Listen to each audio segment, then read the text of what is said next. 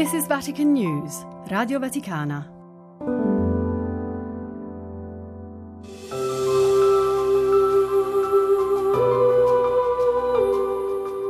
Anche chi sa poco o nulla di lui, quando scrive un'email o guarda il calendario, calcola gli anni a partire da quello della sua nascita.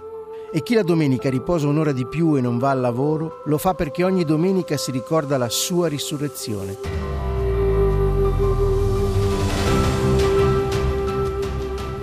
Chi è Gesù di Nazareth che ha condizionato così tanto le nostre vite? Sono Andrea Tornielli e questo è Nazareno, il podcast che vi racconta la vita di Gesù.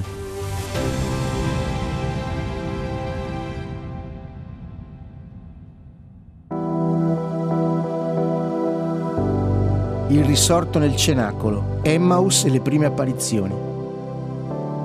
Pietro e Giovanni fanno ritorno a casa per portare subito la notizia e confermare il racconto di Maria di Magdala e delle altre. Pietro è pieno di stupore per l'accaduto, ma gli altri apostoli ancora non credono. In quello stesso giorno di domenica 9 aprile, due discepoli sono in cammino per un villaggio di nome Emmaus, distante circa 11 km da Gerusalemme, e conversano tra loro di tutto quello che è accaduto. Mentre discutono insieme, Gesù in persona si avvicina e cammina con loro, ma i loro occhi sono impediti a riconoscerlo. Ed egli dice loro, che cosa sono questi discorsi che state facendo tra voi lungo il cammino?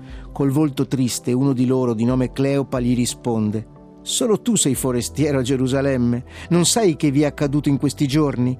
Ciò che riguarda Gesù, il Nazareno, che fu profeta, potente in opere e in parole, davanti a Dio e a tutto il popolo, come i capi dei sacerdoti e le nostre autorità lo hanno consegnato per farlo condannare a morte, lo hanno crocifisso. Noi speravamo che egli fosse colui che avrebbe liberato Israele.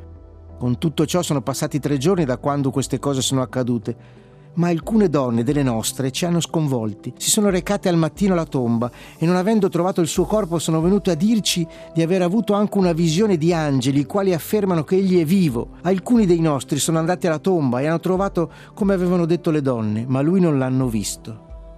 Il Nazareno dice loro, stolti e lenti di cuore a credere in tutto ciò che hanno detto i profeti, non bisognava che il Cristo patisse queste sofferenze per entrare nella sua gloria? E cominciando da Mosè e da tutti i profeti, spiega loro in tutte le scritture ciò che si riferiva a lui. Stava camminando accanto a loro, spiegava loro la scrittura, ma ancora non lo riconoscevano. La meta ormai non è lontana. Quando sono vicini al villaggio dove sono diretti, egli fa come se dovesse andare più lontano, ma essi insistono. Resta con noi, perché si fa sera e il giorno ormai è al tramonto. In realtà è il primo pomeriggio, ma è un'usanza ospitale invitare qualcuno a fermarsi, condividendo con lui il pasto e un alloggio. Il parlare di quel viandante sconosciuto li aveva affascinati.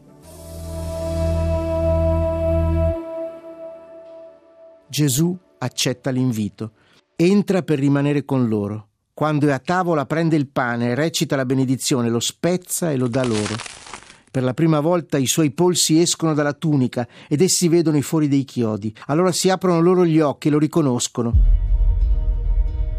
Ma egli sparisce dalla loro vista ed essi dicono null'altro. Non ardeva forse in noi il nostro cuore mentre egli conversava con noi lungo la via, quando ci spiegava le scritture? Avevano avuto Gesù al loro fianco per ore i due partono senza indugio e fanno ritorno a Gerusalemme, dove trovano riuniti gli undici e gli altri che erano con loro. È quasi notte e mentre ancora stavano raccontando agli apostoli di quell'incontro che avevano fatto, accade qualcosa di straordinario. Porte e finestre della casa sono sbarrate. Mentre essi parlano di queste cose, Gesù in persona arriva in mezzo a loro e dice pace a voi.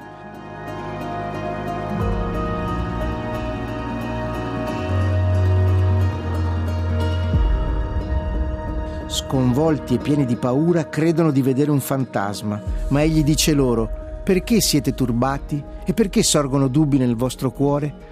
Guardate le mie mani e i miei piedi, sono proprio io.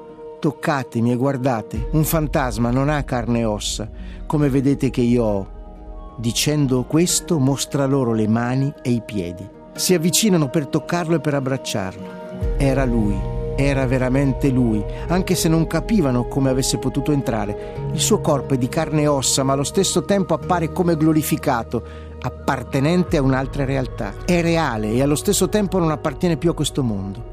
La loro reazione è così carica di stupore che Gesù chiede, avete qui qualcosa da mangiare? Gli offrono una porzione di pesce arrostito. Egli lo prende e lo mangia davanti a loro.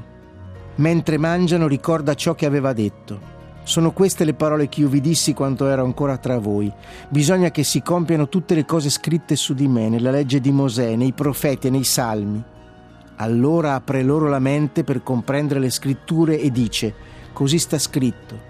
Cristo patirà e risorgerà dai morti il terzo giorno e nel suo nome saranno predicati a tutti i popoli la conversione e il perdono dei peccati, cominciando da Gerusalemme. Di questo voi siete testimoni. Poi, dopo aver mangiato, Gesù dice loro di nuovo, pace a voi. Come il Padre ha mandato me, anche io mando voi.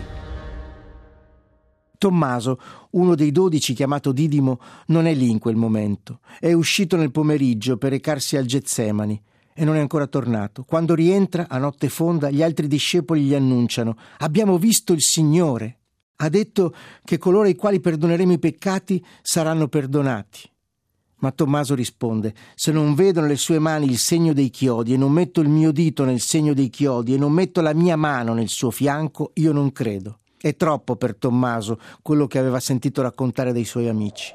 Otto giorni dopo i discepoli sono di nuovo in casa e c'è ancora con loro, questa volta, anche Tommaso. Viene Gesù a porte chiuse, sta in mezzo a loro e dice pace a voi. Poi dice a Tommaso, metti qui il tuo dito e guarda le mie mani, tendi la tua mano e mettila nel mio fianco e non essere incredulo ma credente. Gli risponde Tommaso, mio Signore e mio Dio. Gesù gli dice, perché mi hai veduto hai creduto beati quelli che non hanno visto e hanno creduto. Non lo aveva rimproverato per aver voluto toccare il suo corpo ancora piagato, ma glorificato. Gli aveva ricordato che doveva fidarsi della parola e dello sguardo dei suoi amici, dei testimoni. Dopo aver trascorso quella settimana a Gerusalemme e aver visto Gesù nel cenacolo per due volte, gli apostoli fanno ritorno in Galilea, come era stato chiesto loro, lontano dalla capitale religiosa, dagli uomini che avevano messo a morte il Maestro.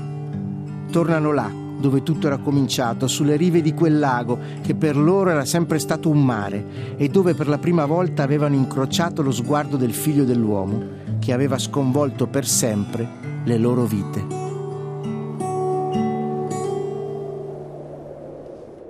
Avete ascoltato Nazareno, un podcast scritto e raccontato da Andrea Tornielli, come libero adattamento dal libro Vita di Gesù, edito da PM è a cura di Benedetta Capelli, Fabio Colagrande e Amedeo Lo Monaco. Realizzazione tecnica di Adriano Vitali.